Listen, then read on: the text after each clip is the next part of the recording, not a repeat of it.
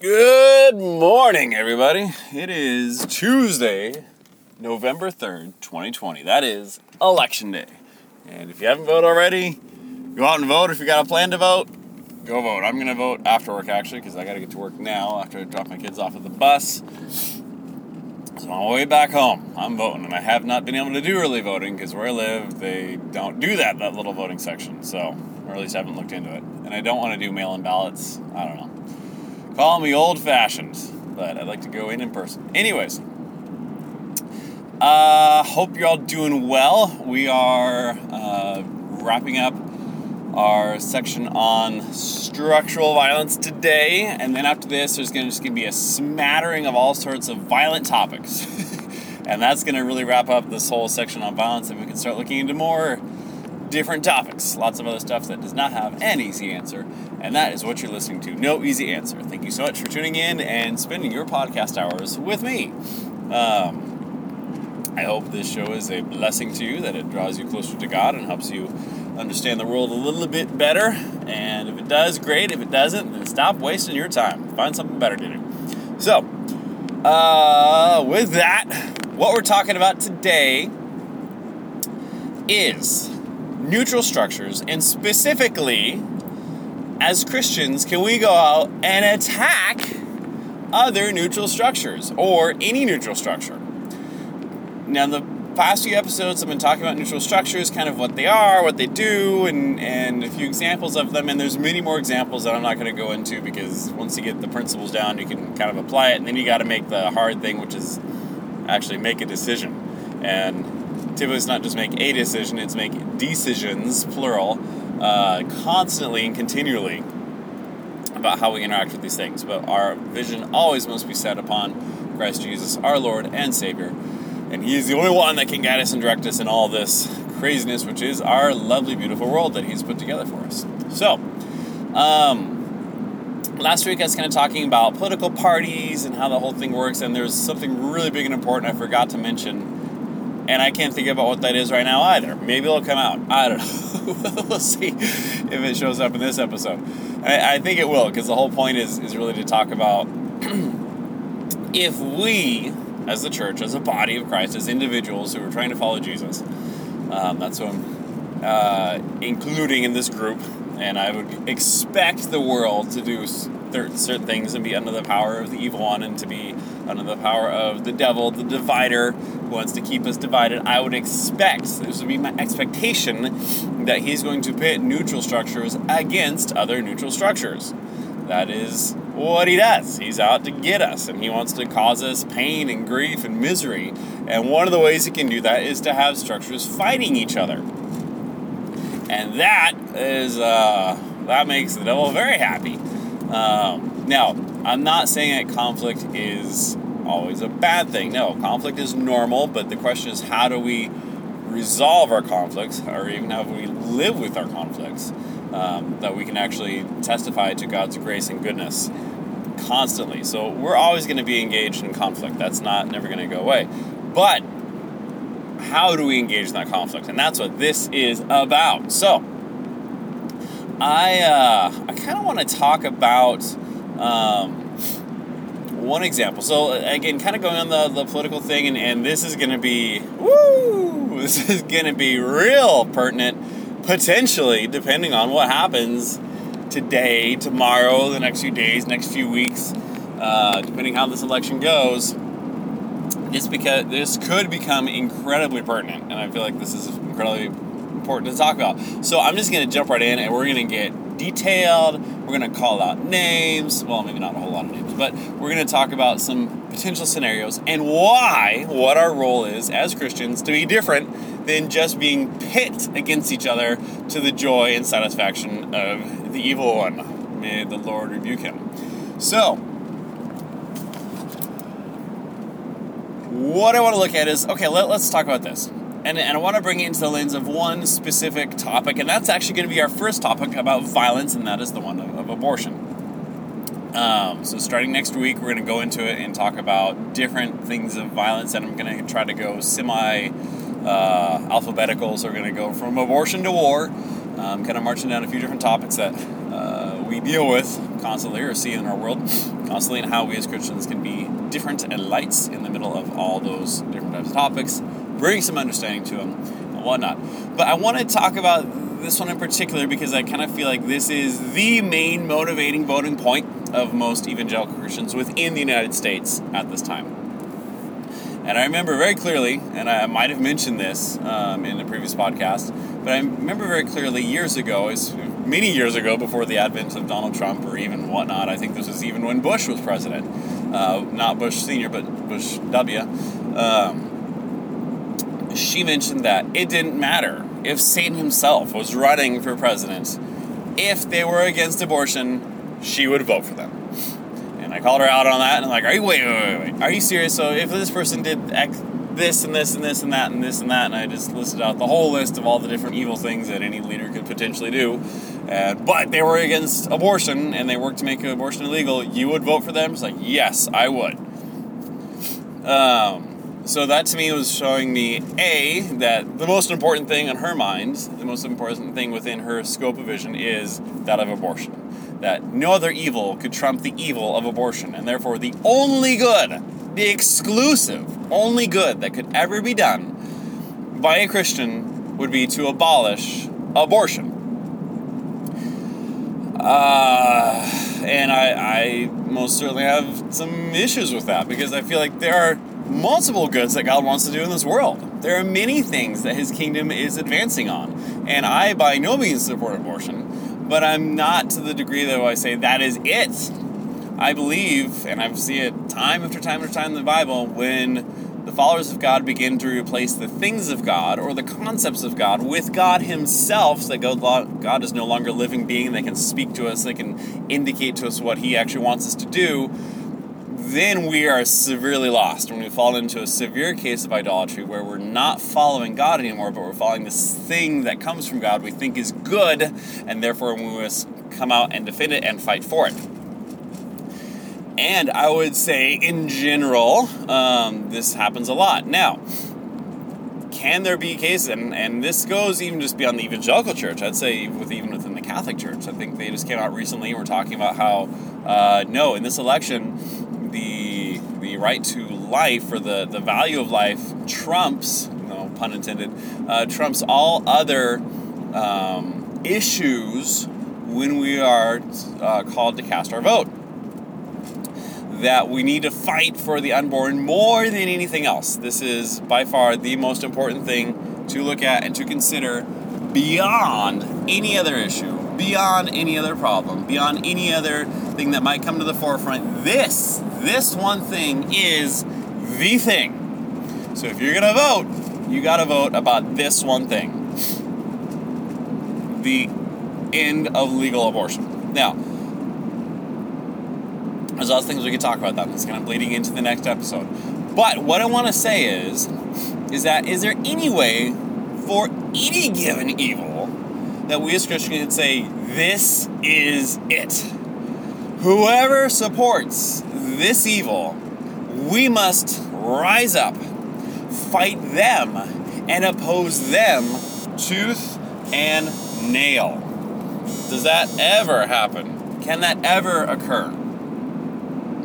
Now, um, I will say there are many cases where people are doing this. Actually, I remember, if, I believe it's oh, what's the name of that? The Westboro Baptist Church, who goes out there and you know protests in front of the abortion clinics. There are people who have bombed abortion clinics. There are people that have done you know things to threaten the doctors of abortion clinics because they believe that the evil of abortion is so grand, is so great that my duty now as a Christian, as a follower of Christ, is to go and to fight with violence the people that support or are committing abortion.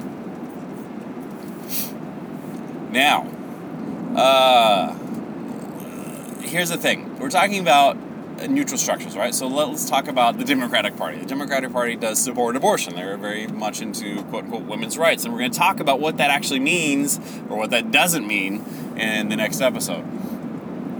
But, but, but, but, with that, the question now becomes we have a party, a political party, that does support this evil of abortion, as I would consider it to be very clear within the scriptures that abortion is not a good thing. So, is it our job as Christians to rise up, to rise up and fight against this political party or any neutral structure that supports an evil? That's the question. Let's look at this from a few different perspectives. I think the first thing to consider is one, is it correct to assume or to think that any neutral structure should be evil less, that is free of evil? Is it correct to assume that any individual could be potentially free of evil? I would say that is absolutely ridiculous. we live in a world that is corrupted by evil. We live in a broken world. Sin is everywhere, it is pervasive. And to think that we can be without sin is to be truly within the fullness of the deception of sin itself. So, first and foremost, I would argue that there is no such thing as a neutral structure and even a good structure that is truly free from sin and the effects of evil within our world. That does not happen. Now, I understand that to be free of evil, or to say you're being free of evil, is a far cry from that of promoting evil. And this is where we start to look into the difference between a neutral structure and an evil structure. Because an evil structure is something that is actively promoting evil. Uh, whereas a neutral structure is just trying to do its thing, and in the process, it might do some good things and it might do some bad things. But it's trying on purpose to do some purpose within the world that may not be totally aligned with the kingdom of God, but it's not necessarily aligned totally with doing outright evil. Nonetheless, we know the tendency of these things is towards evil unless the hand of God is upon it. And there are people within that structure fighting diligently and striving diligently to uh, do that which is good and direct that structure to do good, then it will tend towards evil. That is the reality of the situation. but what happens here when we have a political party that is supporting something that's intrinsically evil? Well, first thing I'd say is and to me, it's a fallacy to assume that one party is supporting intrinsic evil while the other one is not. I would argue they all support intrinsic evil. Every single party supports something that is intrinsically evil against the heart of God. Um, and I would say the Bible is very clear that there really is no government that has ever existed on this earth that has not done something that is evil uh, or supported something as evil. Even going back to King David, if you're going to look for the best example of a ruler, man, he messed up. I mean, and I'm just talking about Bathsheba, I'm talking about a lot of stuff afterwards. He messed up. I mean, and it brought the division of the kingdom in the way that he couldn't quite figure out how to be a good dad, be a good ruler at the same time. It brought division and it brought a mess, a big mess. Uh, and to think like, oh yeah, this is this is our prime example. It's not a very good example. to be honest with you, David was an excellent psalmist. He was an excellent fighter. He was an excellent one that looked after the heart of God when he was on the run. But man, you get into power, things change, and he is an excellent example of that.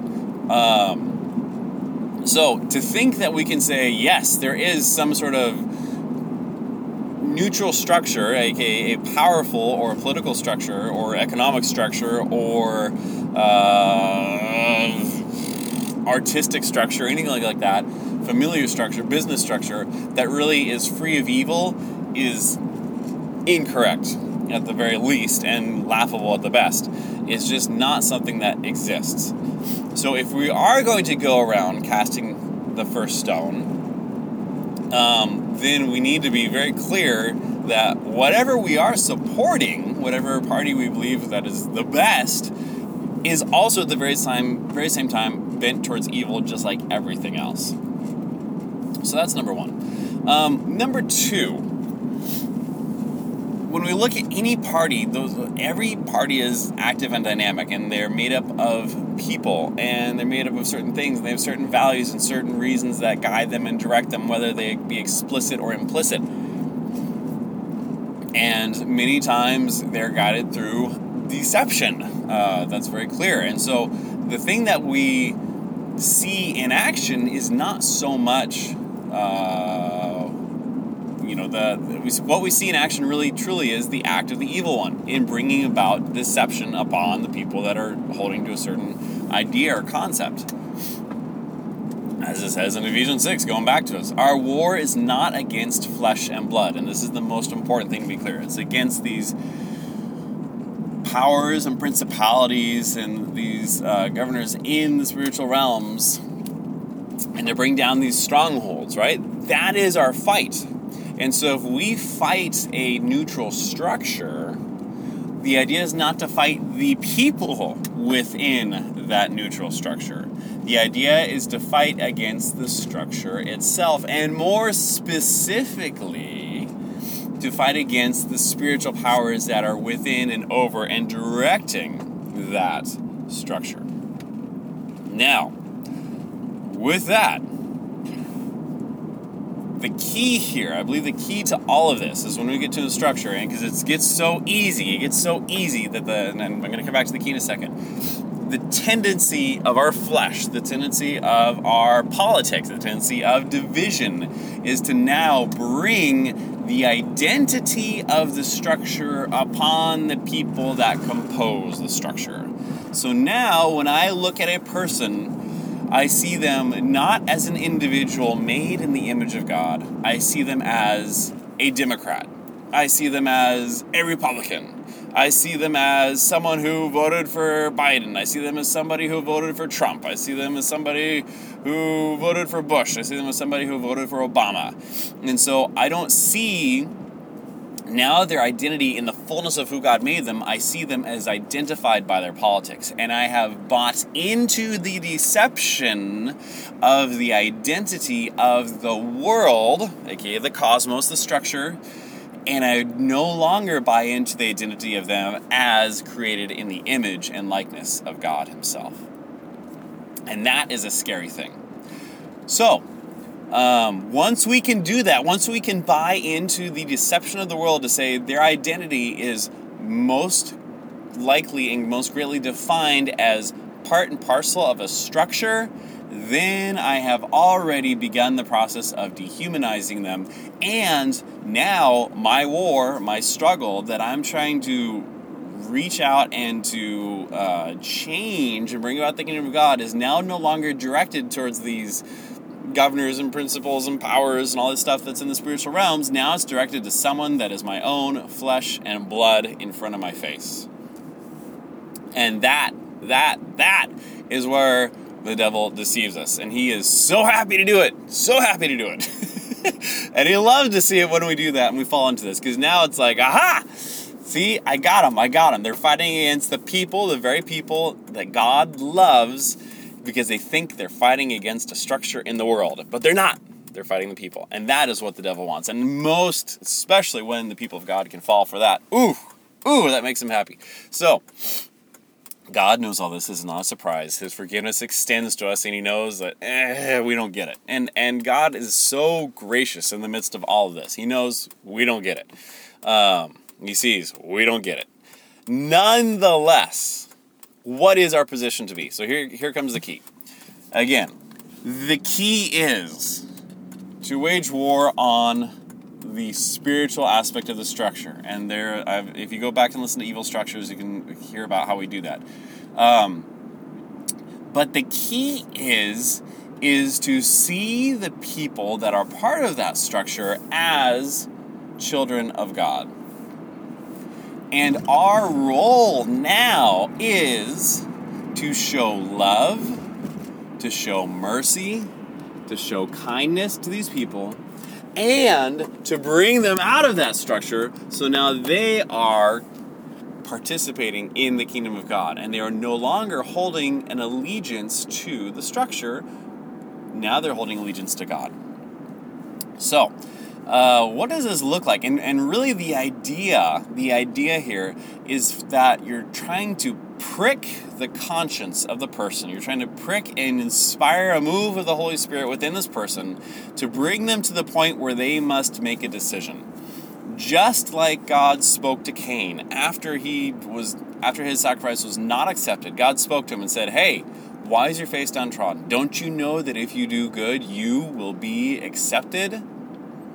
The option, the choice is now in front of their face. What are they going to do? Are they going to do good? Or are they going to support the structure they're a part of? This is very, very, very, very key and clutch. And this is the early church got this and they got it good. And this is what actually started undoing Rome from the inside out. And this is why a lot of the emperors were flipping out and persecuting Christians because it was undoing their society from the inside out. This is, truly was the kingdom of God acting because now, if I'm a master and I have a slave, I have this economic relationship with this person that works within my household, and I can tell them what to do, and I can mistreat them, and I can do all sorts of evil to them. And yet, I'm hearing from God through uh, the teaching of the Apostle Paul and the other letters there, and the teaching of Christ, I'm supposed to do good to those who hate me. Because now in Christ, there is no longer slave nor free, there is no master nor servant so now when I see my master, I don't see them as this identity of, oh, this is the social structure of which I am a part of, and now this is the master, I'm the servant. No, I see them as a future potential brother in Christ. And so I love them. I love them. They treat me poorly, but I love them back. They say mean things to me, and I say good things to them because I love them. They do evil to me, but I do good to them because I love them, because God has loved me, and that love has so radically transformed me to the core of who I am that I can no longer do evil to people. I am only doing good and love to them. And that, well, I mean, what do you do if you're a master? you're beating this guy.